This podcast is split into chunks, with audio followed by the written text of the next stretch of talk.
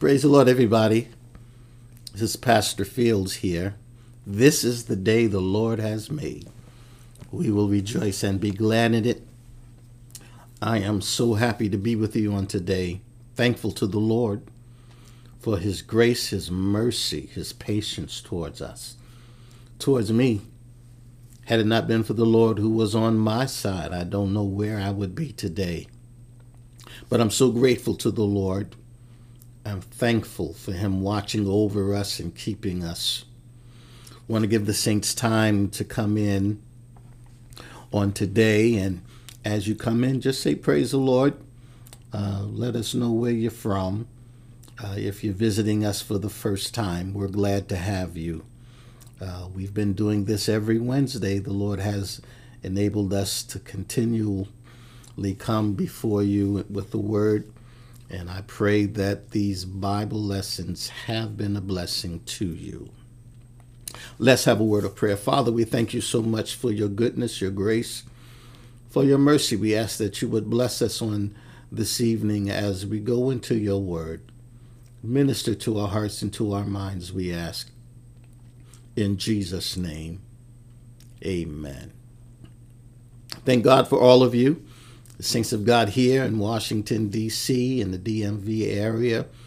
The saints of God here at the Greater Refuge Temple, here in our nation's capital. And those of you who are at our sister church, Refuge Temple Annex. We also have the honor of pastoring, and what a joy it is. The saints of God there who are sitting and anticipating Bible study. The Lord bless you there in the Bronx. The Lord has been faithful to us. He has been good to us, whereof we are glad. I'm going to be teaching a series out of the Minor Prophets. I would say for the next 4 to 5 weeks, I'll be choosing a book in the Old Testament among the Minor Prophets to extrapolate or extract a lesson, something that we need to know and need to do today. The Word of God, all of it, every bit of it, from Genesis to Revelation, is profitable for our correction, yes, and for our reproof. Whatever we need is in the Word of God, and we'll be going among the minor prophets to pull out a message, something that we can bite on, something that will help us today, although these passages were written years ago, thousands of years ago. It is appropriate for us even today. These are the last days, and we need a word. We need a word to hold us and to keep us and to mature us, because the Lord is coming soon. I'm in the book of Hosea today. On this evening, turn, won't you, to the book of Hosea. I'm in the 7th chapter. In one verse I want to use as an anchor scripture for our lesson tonight. And I'm going to be talking about the evidences of spiritual decline. The evidences of spiritual decline. It's important that we have this discussion, because these are the last days, especially since these are the last days. And there are a lot of us, a lot of people who are in the church, how can I put it, that are not as strong as they consider themselves to be, or perhaps not as close to the Lord as they consider themselves to be. And it's time to know. It's time for us really to stop getting ready and be ready. And I know it's easier said than done. But the Word of God, there are no gray areas. There is no in-between. There is no purgatory. It's either yes or no, in or out. You either want to be saved. It's time. We either want to be saved or we don't want to be saved. And I wanted to start here in the book of Hosea, the 7th chapter, one verse, verse number 9. Listen to what the prophet says. In the book of Hosea, chapter 7, verse 9, And I'll avoid tonight the historical background. I won't get so deeply into that. I'll just deal with the message. It says, strangers have devoured his strength, and he knoweth it not. Yet gray hairs are here, and there upon him, yet he knoweth not. The evidences of spiritual decline. Now, I will say this much about Israel, and the prophet is dealing with the children of Israel. The Israelites, as being God's elect, God's chosen children, they had this idea, like many of us today, they had this idea that they could dabble and dip into things of the world. They could worship God and continue to live a life of sin. And they really came to this type of thinking where they could dabble in the world or in the sins of the world, idolatry, immorality, and that they wouldn't have to deal with the judgment of God. I can do whatever I want, and I don't have to deal with the judgment of God. Does that sound like the attitude of many today? So those who believe, they can securely live as believers today without turning away from unrighteous conduct or unrighteous living, and they can live for God without turning away from the worldly passions. Listen to what Paul says to the Corinthian church, because there are people who really feel this way. But we have to choose. Choose ye this day whom you will serve. I preached a sermon years ago. You can't have it both ways. We have to be in or out. And there are those, again, who believe, they strongly believe that they can do whatever and they'll never see judgment. God will just understand. God just has to deal with this. But the Word of God gives us clear warning about this attitude, this thought process. Listen to what Paul says. 1 Corinthians, he's talking to the Corinthian church. 1 Corinthians chapter 10, verse 12. He says, wherefore let him that thinketh he standeth take heed lest he fall. And Paul was dealing with people, he was telling them about what they need to correct, and there were those who were fighting against his instruction. And he's letting them know, you need to know, those of you who think he's standing, take heed lest you fall. And I know we speak in tongues and we have the Holy Ghost, but don't get the big head. We are still striving, and we still have to adhere to the Word of God. And I know we have our own inner passions, and things may be going on in our minds and in our flesh. But the Word of God still stands sure. Stands sure. And Paul strongly and strictly warns them. He says, let him that thinks he stands take heed lest he fall. So let's go back to Hosea. It's our foundational scripture. Hosea chapter 7, verse number 9. It says, strangers have devoured his strength, and he doesn't even know it. Gray hairs are here and there upon him, and he doesn't even know that he has gray hair. Sort of like it's sneaking up on Israel.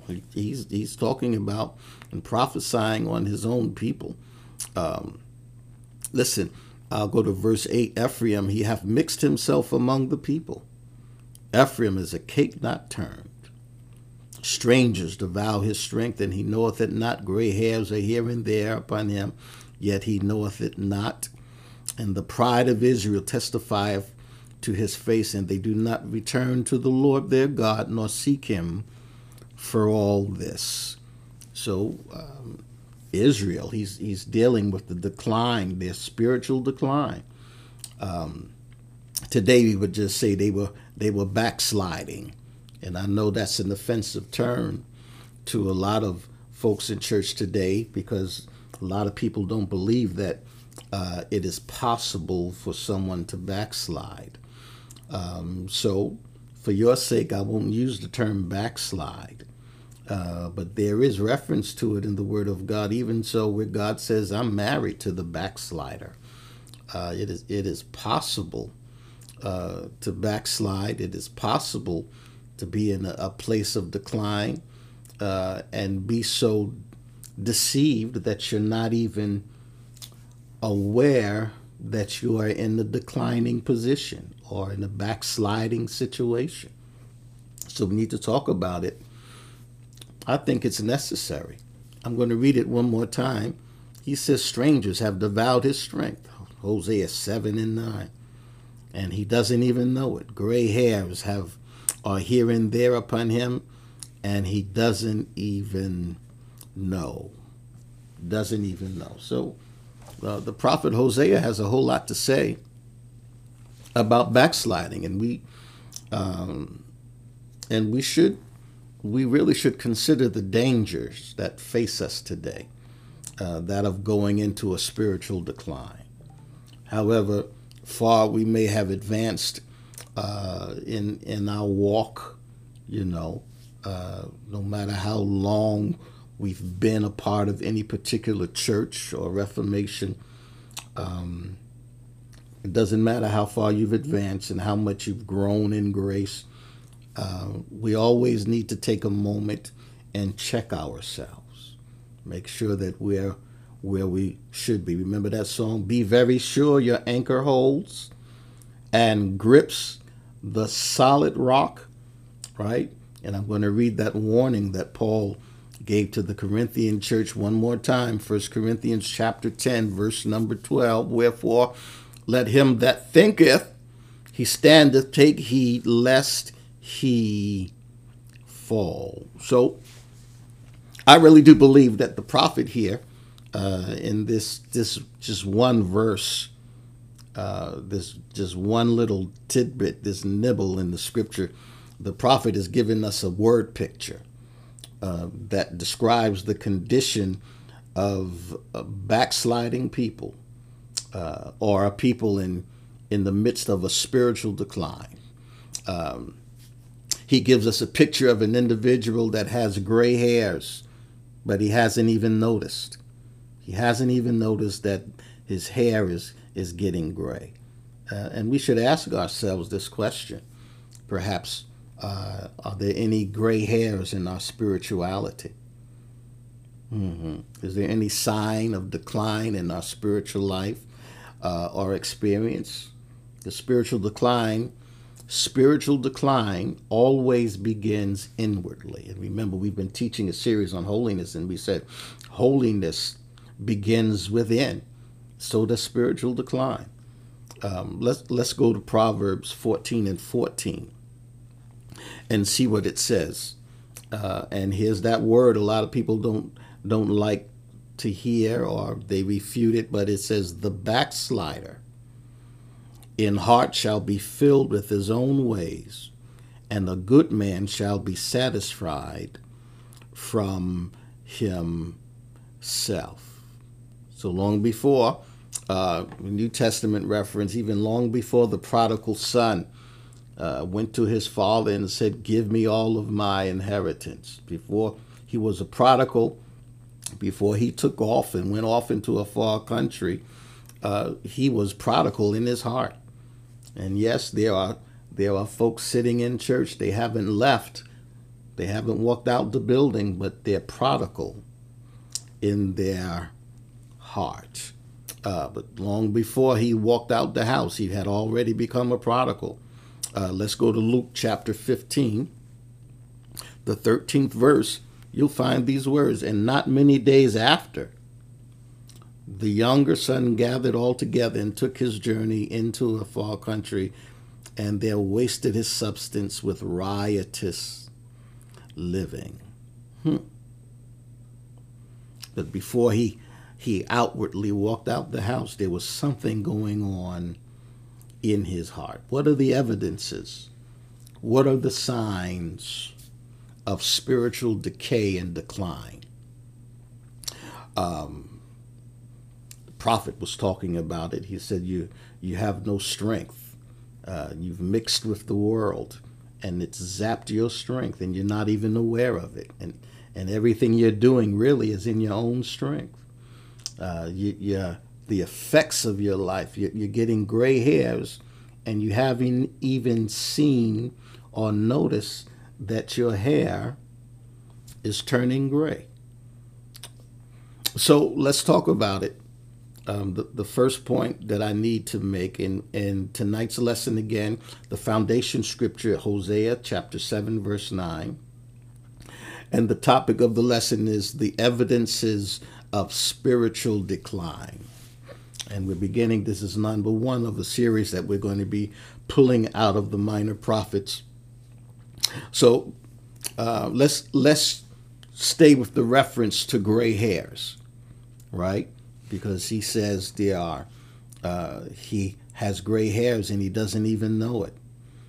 And so the first thing the gray hair may represent is deceit, because he says that gray hairs are there, and the person doesn't even know that he has gray hairs. So, and many believers today are guilty of this,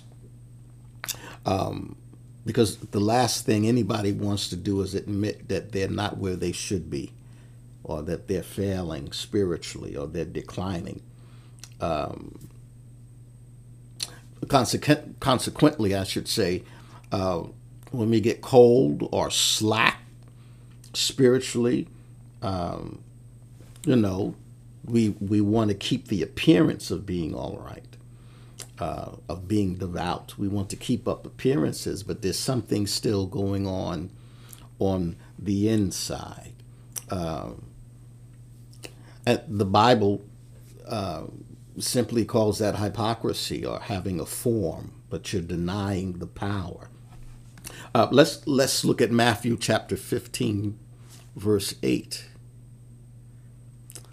Matthew 15 and 8, this people draweth nigh unto me with their mouth, and honoreth me with their lips, but their heart is far from me.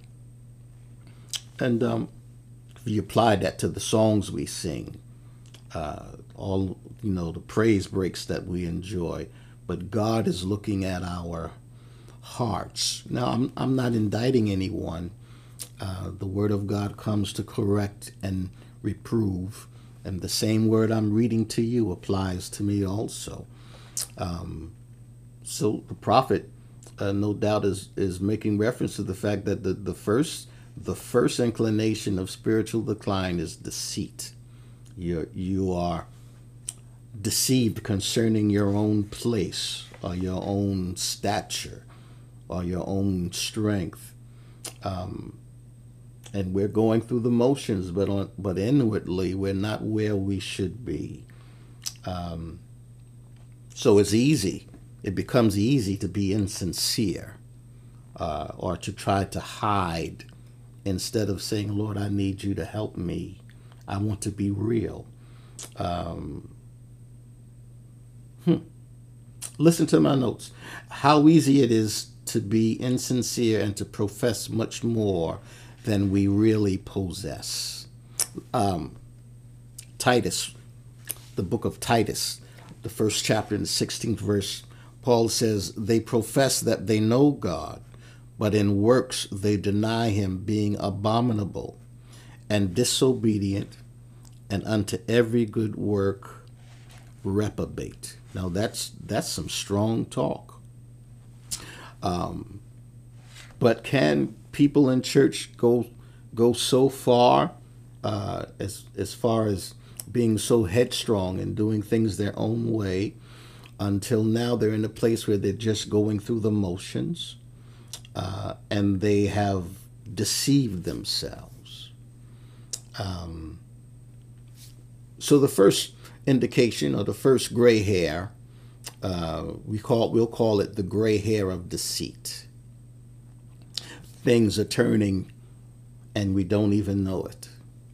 The second point, or the second gray hair, we'll describe it as being the gray hair of adultery.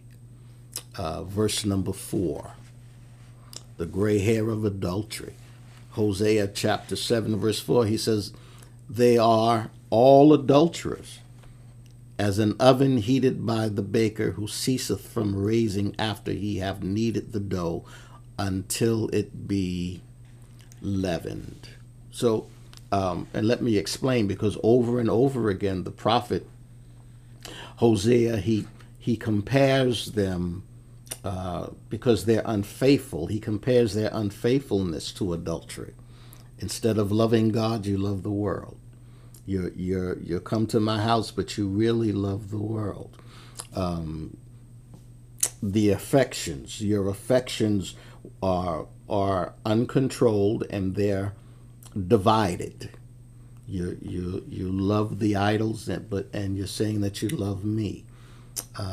You're embracing the world and in trying to embrace me, and in some ways you're not even embracing God anymore. You're just embracing the world. So Israel's affections had become uncontrolled and divided. They were trying to love God and love the world, and in some ways they didn't love God anymore. Let's go to 1 John chapter 2, verses 15 through 17. "Love not the world, neither the things that are in the world. If any man love the world, the love of the Father is not in him. For all that is in the world, the lust of the flesh, and the lust of the eyes, and the pride of life, is not of the Father, but is of the world. And the world passeth away, and the lust thereof, but he that doeth the will of God abideth forever." So, are there things, perhaps, that the people of God are loving more than they love the Lord? Is there a person, place, or thing that you have developed a stronger attachment to than you have to the Lord? Matthew 10 and 37, Matthew the 10th chapter, the 37th verse says, "He that loveth father or mother more than me is not worthy of me, and he that loveth son or daughter more than me is not worthy of me." This is Jesus talking. You have things and people that you love more than you love God. And everything that we have here, no matter how close we are to them or it, it's temporal. The only eternal relationship that you have is with Christ. Self-will. Listen to my notes. Self-will, doing just what we want and going our own way, is a form of spiritual adultery. Isaiah 53 and 6. Let's see what the prophet Isaiah says. "All we like sheep have gone astray.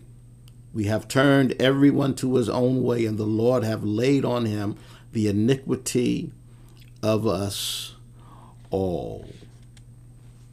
So to turn away from God is of the sin of adultery. To bind with something and someone else and put that above God, and put that relationship above your relationship with God, is to commit spiritual adultery. So we've talked about the gray hair of deceit, the gray hair of adultery, and we're using the analogy of gray hair because the prophet talks about this decline in spirituality, and he likens it as a person, hair that's turning gray and they don't even know it, being zapped of their strength and they don't even know it. So the gray hair of adultery, the gray hair of deceit, the gray hair of prayerlessness. I believe I taught a lesson on the sin of prayerlessness. Let's go to verse 7, Hosea 7 and 7. The book of Hosea 7 and 7 says, They are all hot as an oven and have devoured their judges. All their kings are fallen. There is none among them. Listen to what the prophet said. There is none among them that calleth unto me. All this is going on, and there's no one calling me. There's no one praying. Where the prayers at? Where are the intercessors at? People are not praying now as they ought. This is a fundamental cause of spiritual decline, where people push away prayer. Yeah, it's a sure sign of spiritual decline where people don't want to pray anymore. It is the one sure evidence that a decline has set in. My Lord, thank you, Jesus. How easy it is now to say we're so busy. Even in the midst of pandemic, people are busy. Busy, busy, busy, right? Too busy to pray. Too busy to lay on their face. We spend so much time watching TV, spend so much time doing other things. Even in the pandemic, have we really taken the time to pray? I mean, we should be praying more now than we've ever prayed before. Even those of us who are busy in kingdom work, we should not become so busy until we don't take the time to pray. We need to pray and commune with God. Hallelujah. Pray and commune with God and push all of these outer disturbances out and spend time with God. It's possible that some are guilty of the sin of prayerlessness. Hallelujah. And when we come to a place where we are not praying as we ought, or even praying like we used to, there is a possibility of losing out spiritually. Hallelujah. Men ought always to pray and not faint. Always to pray and not faint. Hallelujah. There's a song that immediately came into my mind. In seasons of despair and grief, my soul has often found relief. Sweet hour of prayer. Also, the prophet, in talking to them, is dealing with that spirit of worldliness. So one of those gray hairs we can name worldliness. I'll take you to the 8th verse. Hosea chapter 7, verse 8. Ephraim, he hath mixed himself among the people. Ephraim is a cake not turned. It's like a half-baked pancake. One side is well done, but the other side, because it hasn't been flipped, is still batter. Hallelujah. You can't really eat that. That thing is not good for anything. But that worldliness, and he's giving us a perfect description of a worldly child of God. You're saying you're a child of God, but we're just as worldly as we want to be, because you're mixing with the nations. You're mixing with the world. And there are other examples of people who are supposed to be connected with God mixing with the world. We can go all the way to Genesis. Remember Lot, Genesis 19:1. And there came two angels to Sodom at even, and Lot sat in the gate of Sodom. And Lot, seeing them, rose up to meet them, and he bowed himself with his face toward the ground. Lot had decided, remember, to live in Sodom and mix with the world. Listen to what is said in the book of Luke, chapter 22, verse 54. Then took they him and led him and brought him into the high priest's house, and Peter followed afar off. I could take you even where it says in Timothy, chapter 4, verse 10, I believe Paul is talking about Demas.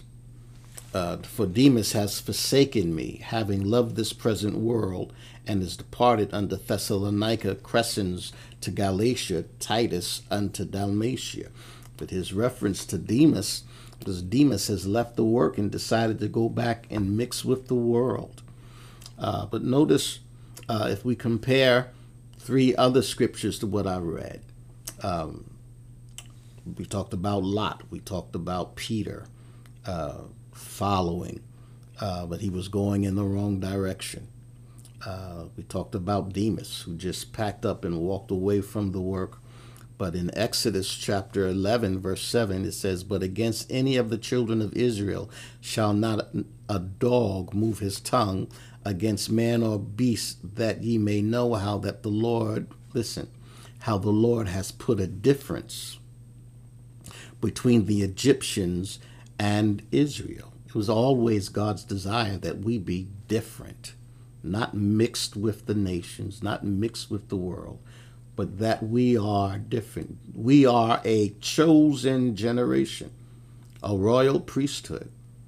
Yes, we are a peculiar people. I feel the Holy Ghost right here. And we're not supposed to mix with the world. We're not supposed to be worldly people.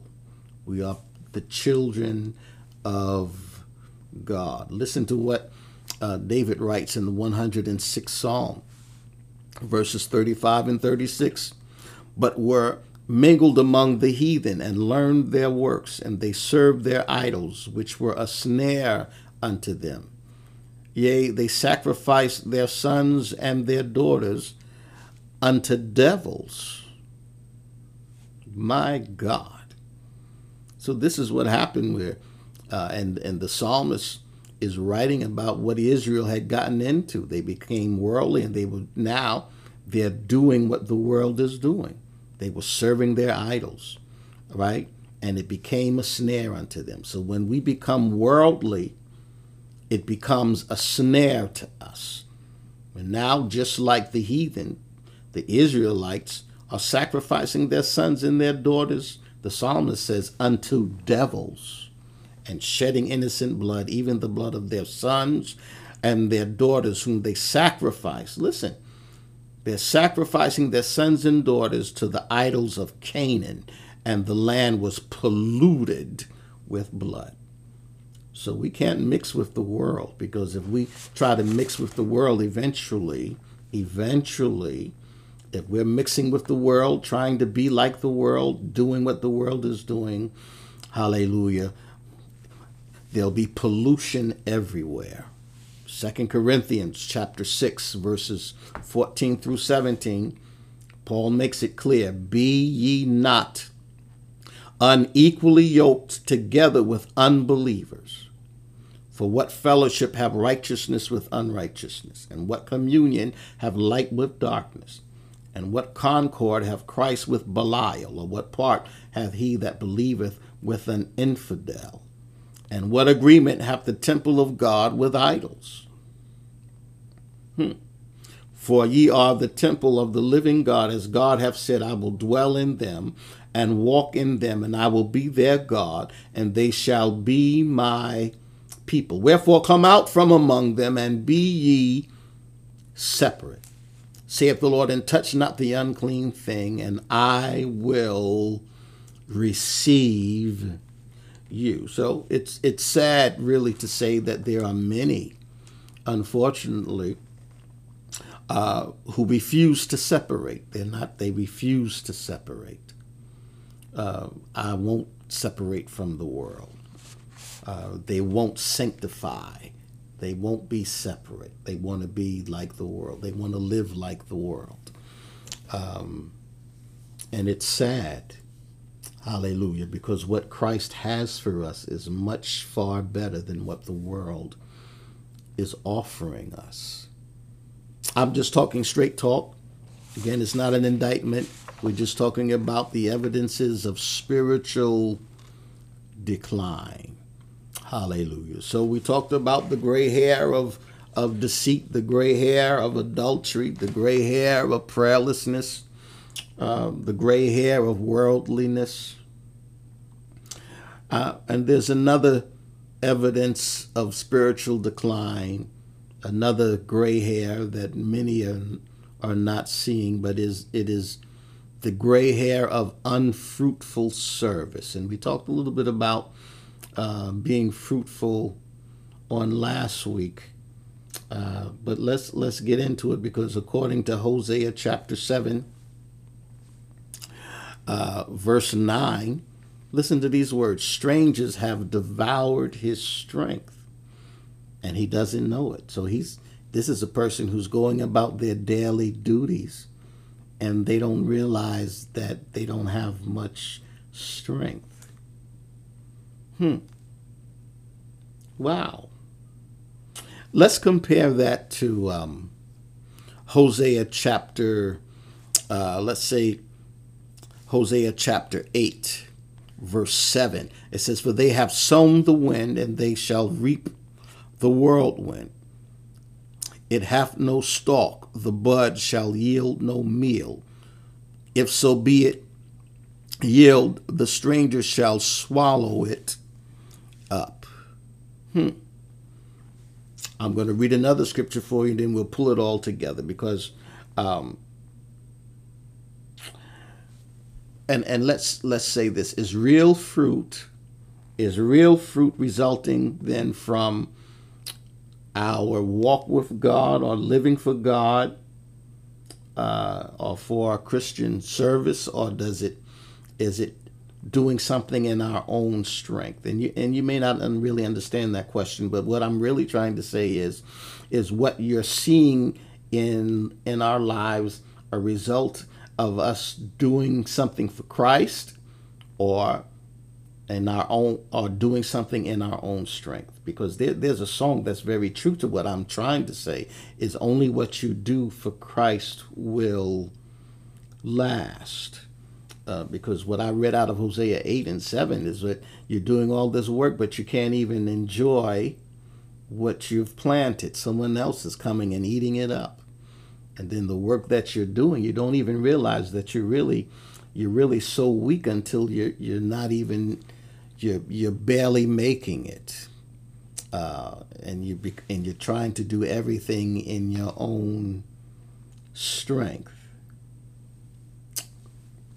Let's go to another scripture, St. John chapter 15, verse 16, where the Lord says, and this is Jesus saying, talking, he says, "You have not chosen me, but I have chosen you and ordained you that you should go and bring forth fruit.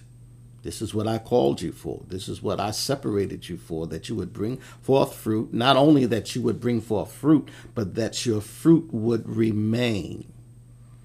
And whatsoever you ask of the Father in my name, he may give it to you." So let me just say this: the most exhausting work that anyone can do in all the world is that which is done in the energy of your flesh. Wow, that is most exhausting. This might be why, and it could be the reason why some people are so burnt out spiritually, because they've been doing it in their flesh and not according to the leading of the Holy Ghost. It's very exhausting, because you're doing it in the energy of your flesh. It totally devours your strength. Let me paint this picture. So a person who is just doing it in their flesh, their service would lack anointing. There's no anointing in it. It sounds good, but there's no anointing in it, because they're doing it in their flesh. It looks good, but there's no anointing there. And it's the anointing that destroys the yoke.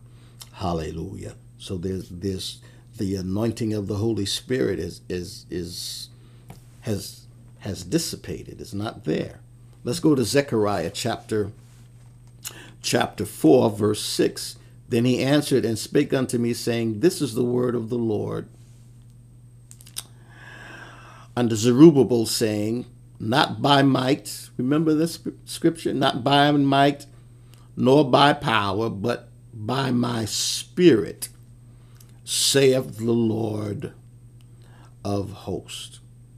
I'm going to take you back to Hosea chapter 14, verse 8. The prophet says, Ephraim shall say, what have I to do any more with idols? I have heard him and observed him.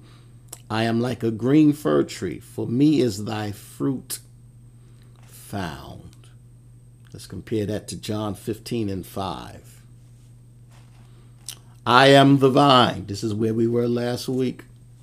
Ye are the branches. He that abideth in me and I in him, the same bringeth forth much fruit. For without me ye can do nothing.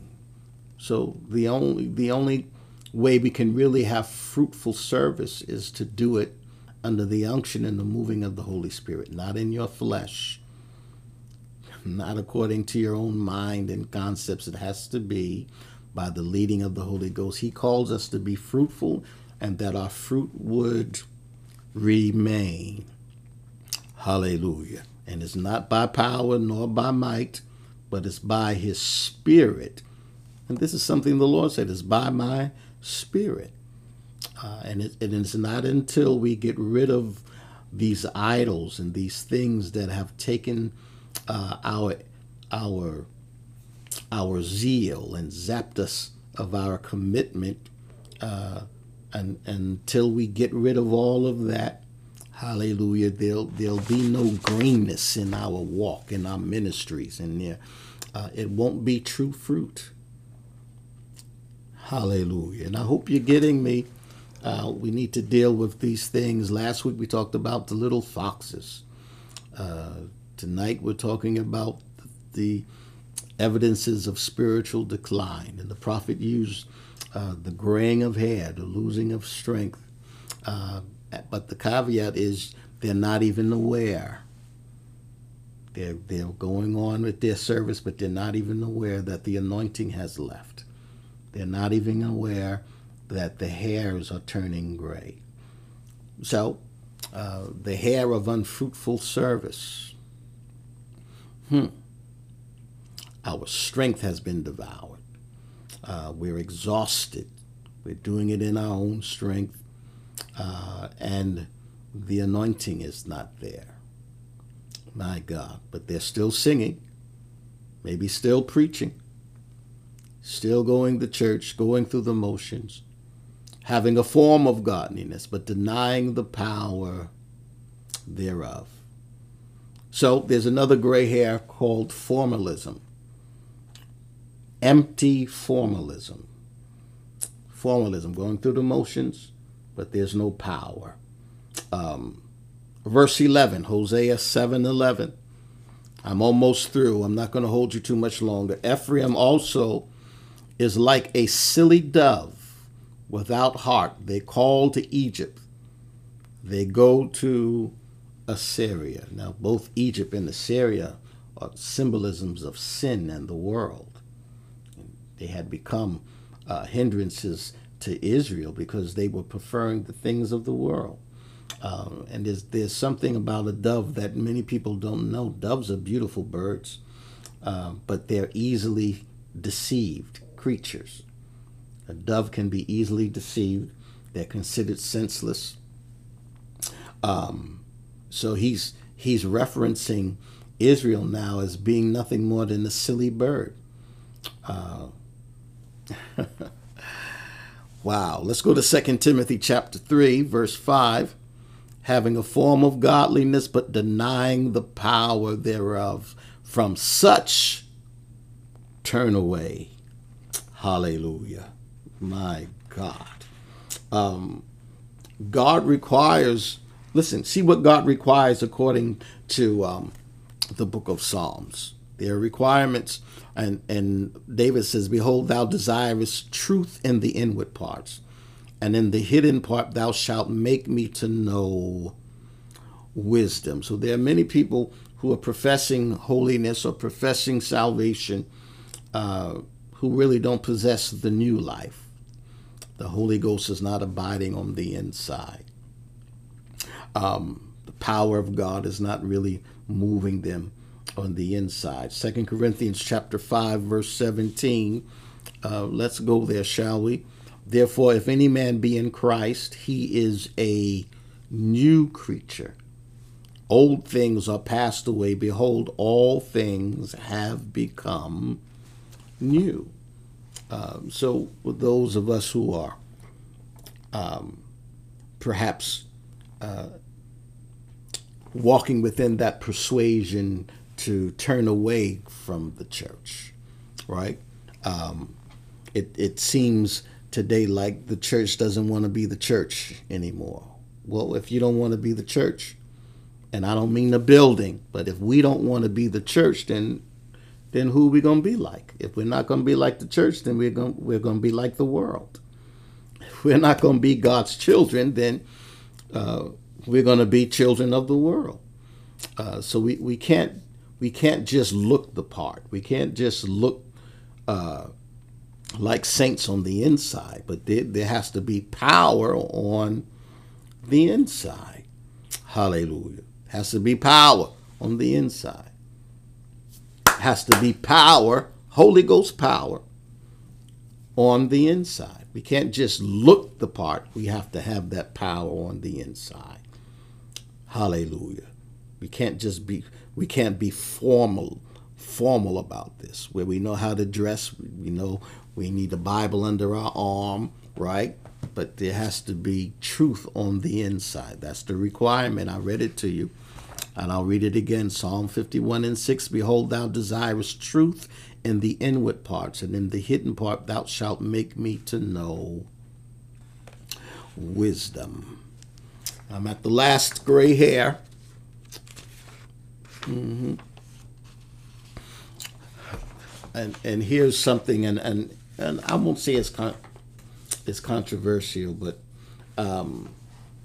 because just like people don't like the word backsliding, you don't want to hear that word. We don't backslide when the Bible does talk about backsliding. So we said for you, we'll just say spiritual decline. But there's another hair, a gray hair that we have that many don't recognize, but they're moving in that place of rebellion, the gray hair of rebellion. Verse 13, Hosea 7:13. Woe unto them, for they have fled from me. Destruction unto them, because they have transgressed against me. Though I have redeemed them, yet they have spoken lies against me. So here, Israel had gotten to a place even where they not only spoke lies against God, but they talked back to him. You have robbed me. We're not in the book of Malachi tonight, but they're talking back to him like a sassy child. How did I rob you? What have I taken from you? Israel had gotten to a place of rebellion. And it's like that today. And it's not just only pulling away, but it's a place where you're complaining against God. And this is where Israel was. The essence of rebellion is disobedience. And yes, we can ask God questions. Lord, I don't understand this. Why this?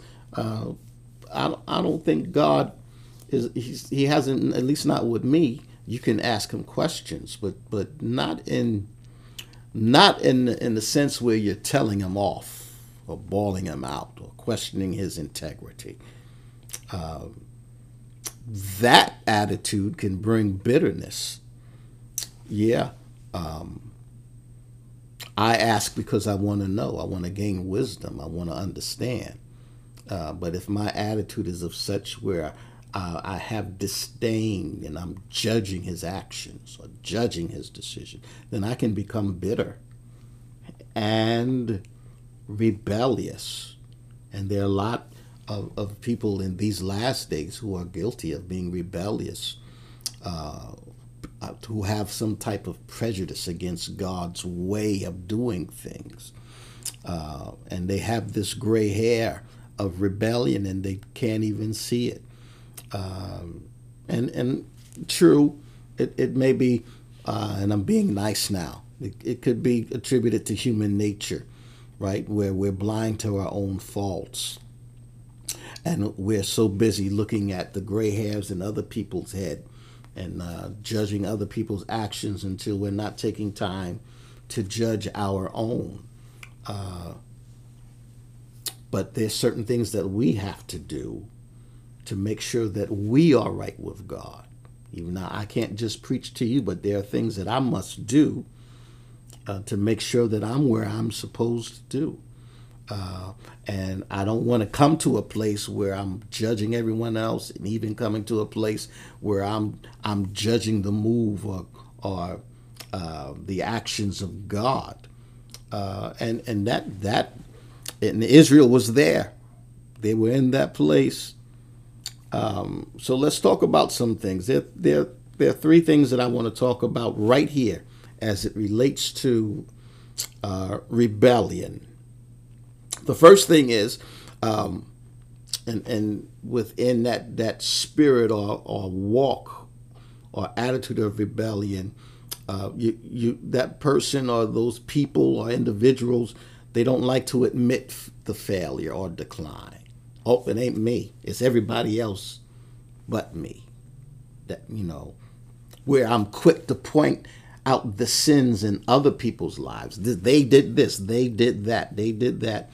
But you don't notice the decline in your own life. That's an indication that you're in a place of rebellion. And I know some of you say, "No, that's denial." Well, denial is a big piece of rebellion. My Lord.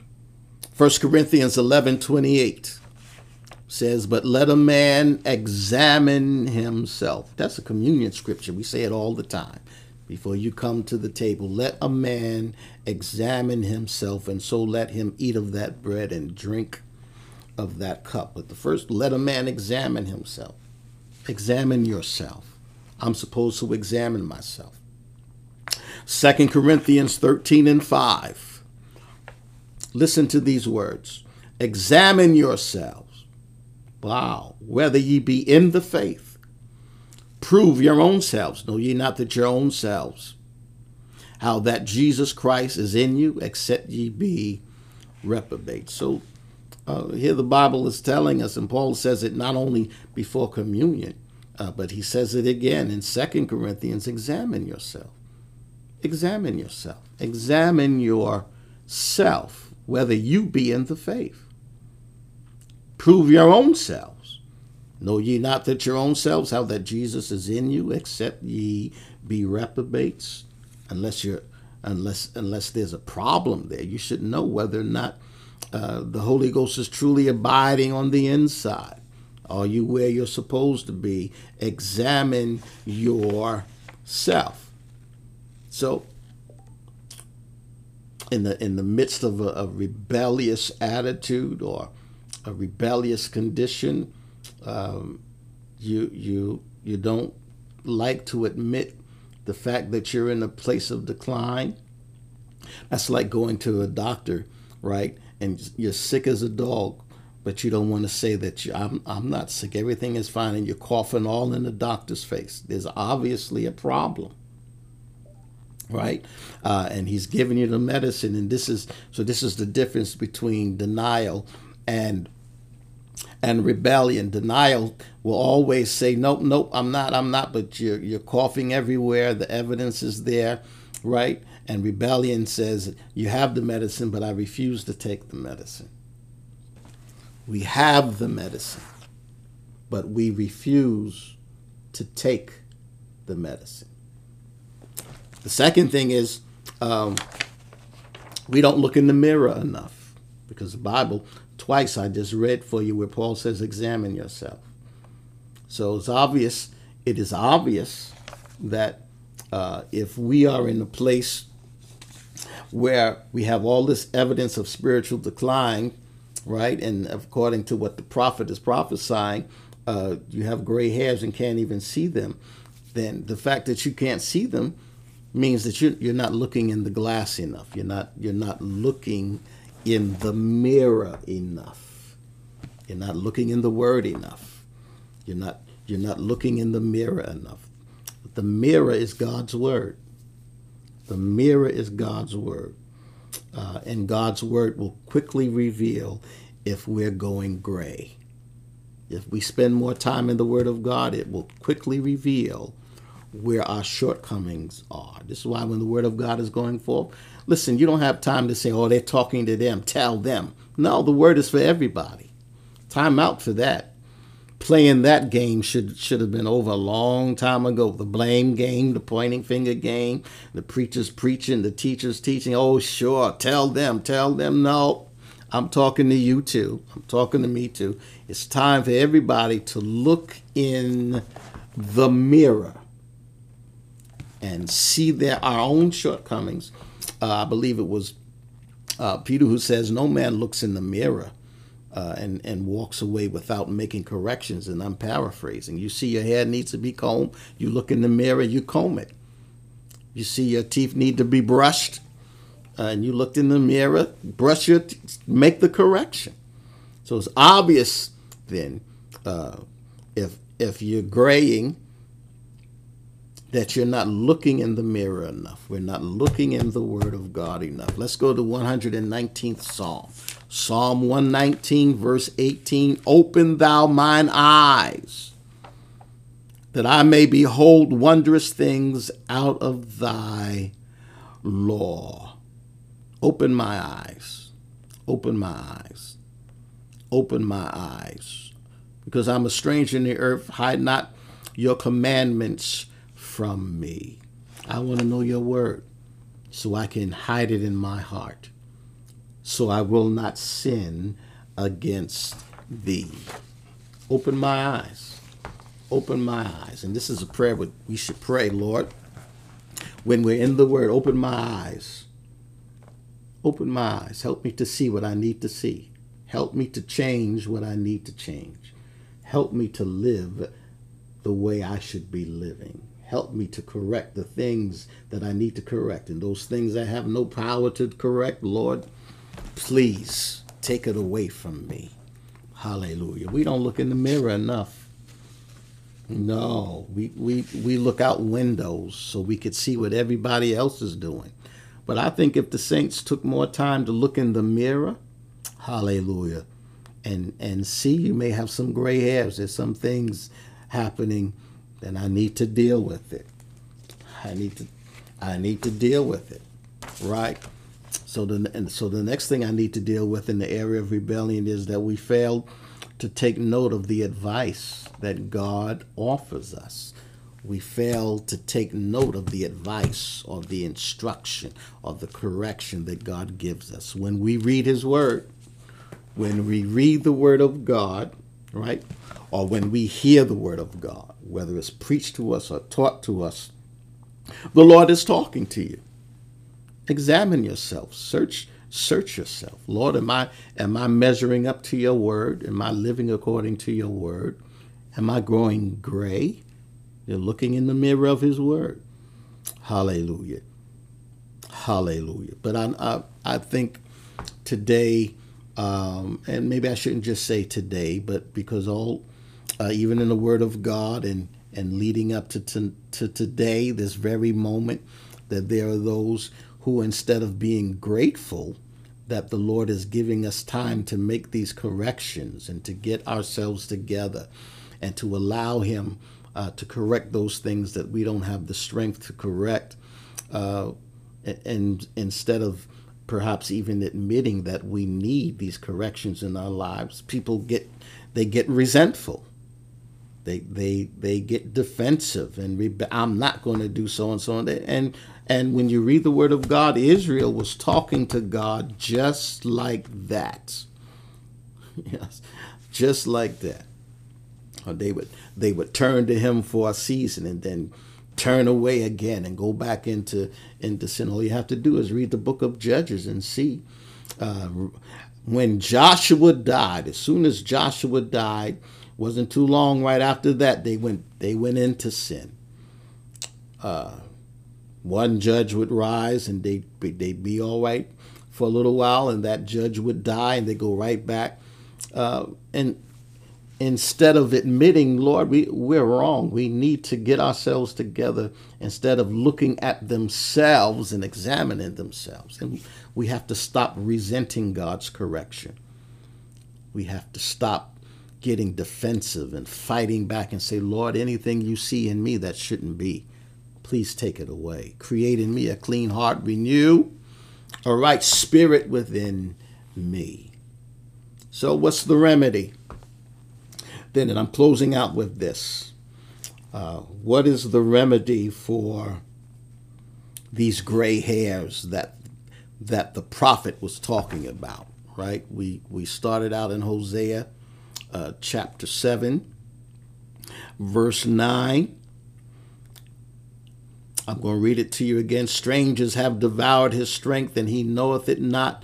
Yea, gray hairs are here and there upon him, yet he knows it not. So what is the remedy for these gray hairs? Because the prophet paints a picture of Israel, that these things were happening. They had lost their anointing. There was no godly strength within them. They were worn out, burnt out, doing things in their flesh, and they had gray hairs. And we talked about the analogy of the gray hair, what they represent, deceit, adultery, prayerlessness, worldliness, unfruitful service, empty formalism, rebellion. So what is the remedy of this?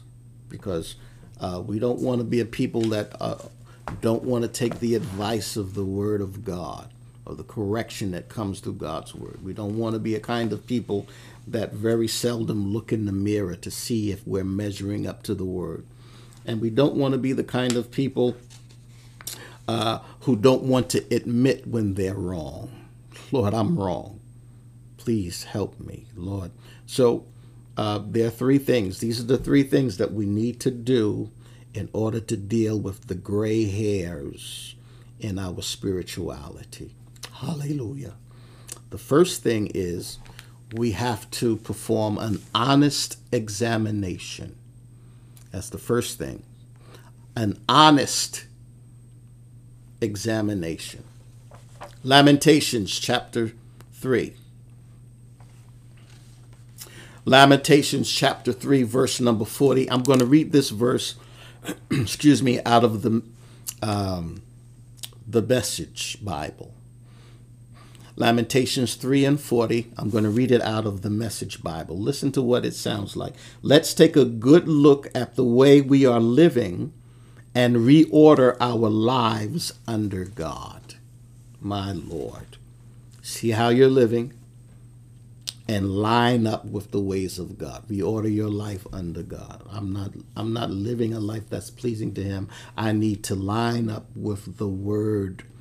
Put myself under subjection to the word of God. Yep.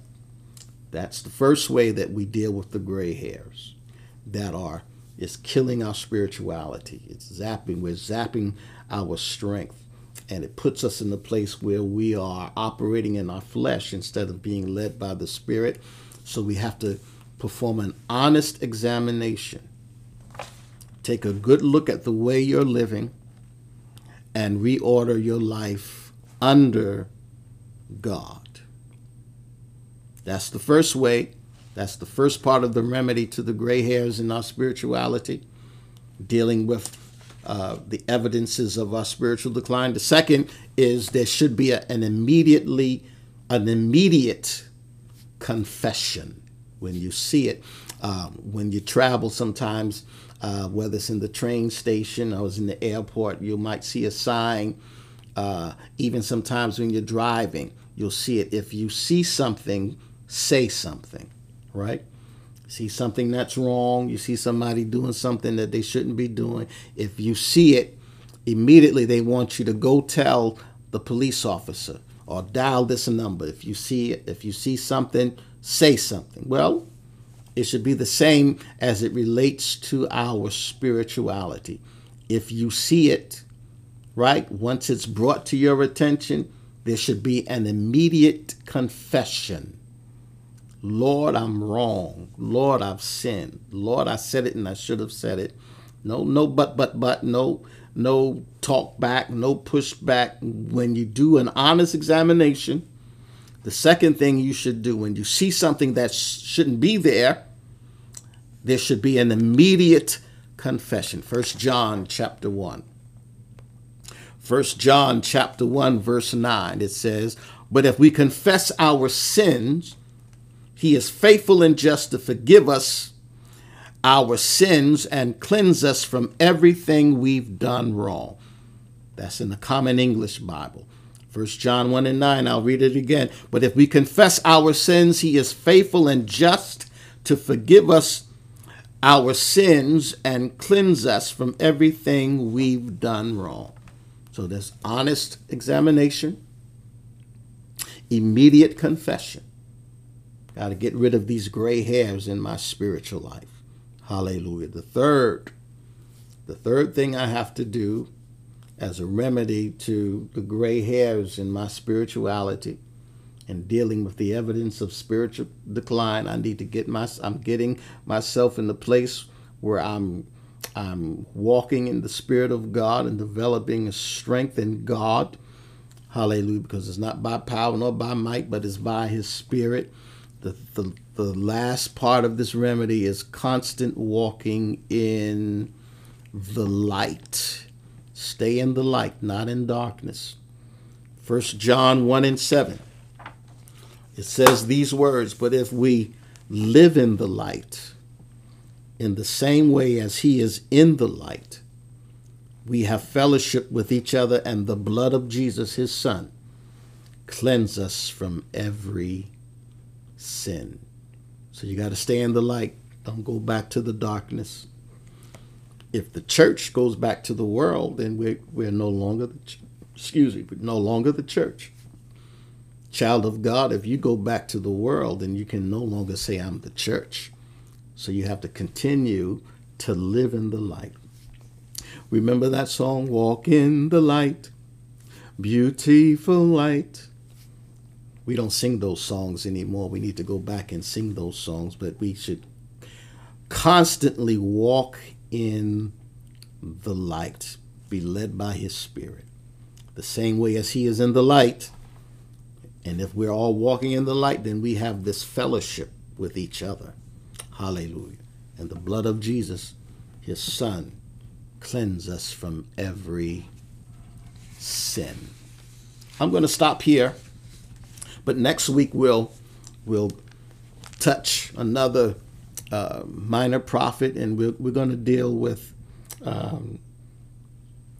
examination. How do we perform this examination? We're going to get into it. We're going to dig into the minor prophets. So stick with me, won't you? Stay with me. Follow me as we go through this series in the Minor Prophets. But tonight we dealt with the evidences of spiritual decline. Next week we'll deal with examination. How do we perform further examination in our lives and walk in the things of God? I want to pray for us as a people, that we won't lose who we are, and that the church won't get so involved in trying to keep up with the Joneses and to be so acceptable to the world. We really shouldn't care about wanting to keep up with the world. The world should be looking towards us.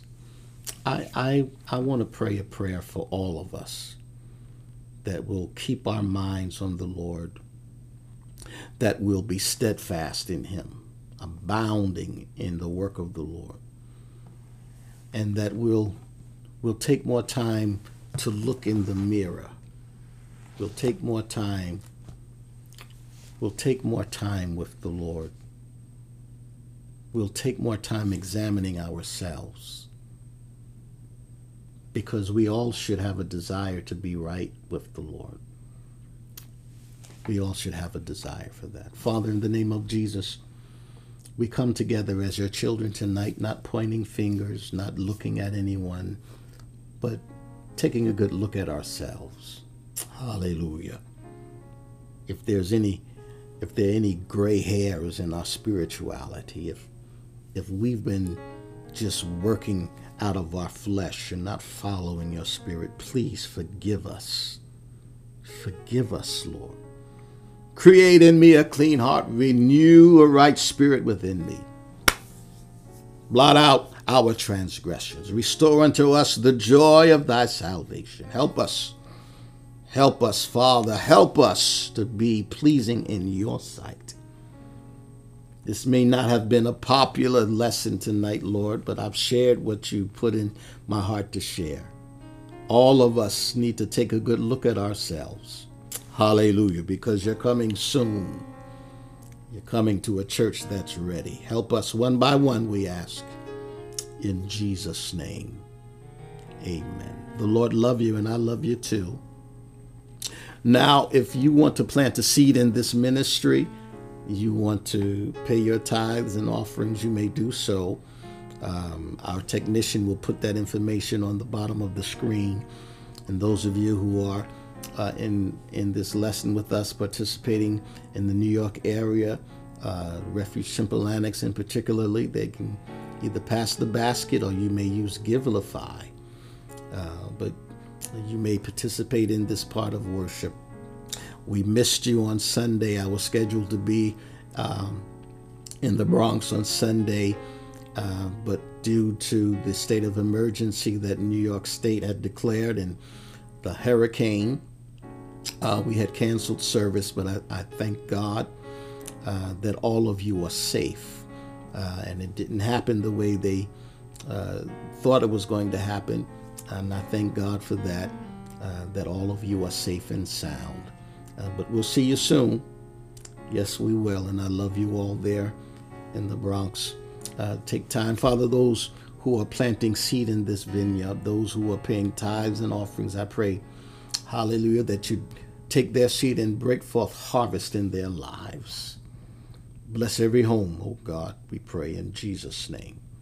Amen. Thank you so much for your faithfulness and commitment, those of you here in the D.C. area and those of you in New York who faithfully give to the ministry. Because of you, we're able to continue. We're able to do the things that we do, and I want to thank you for that.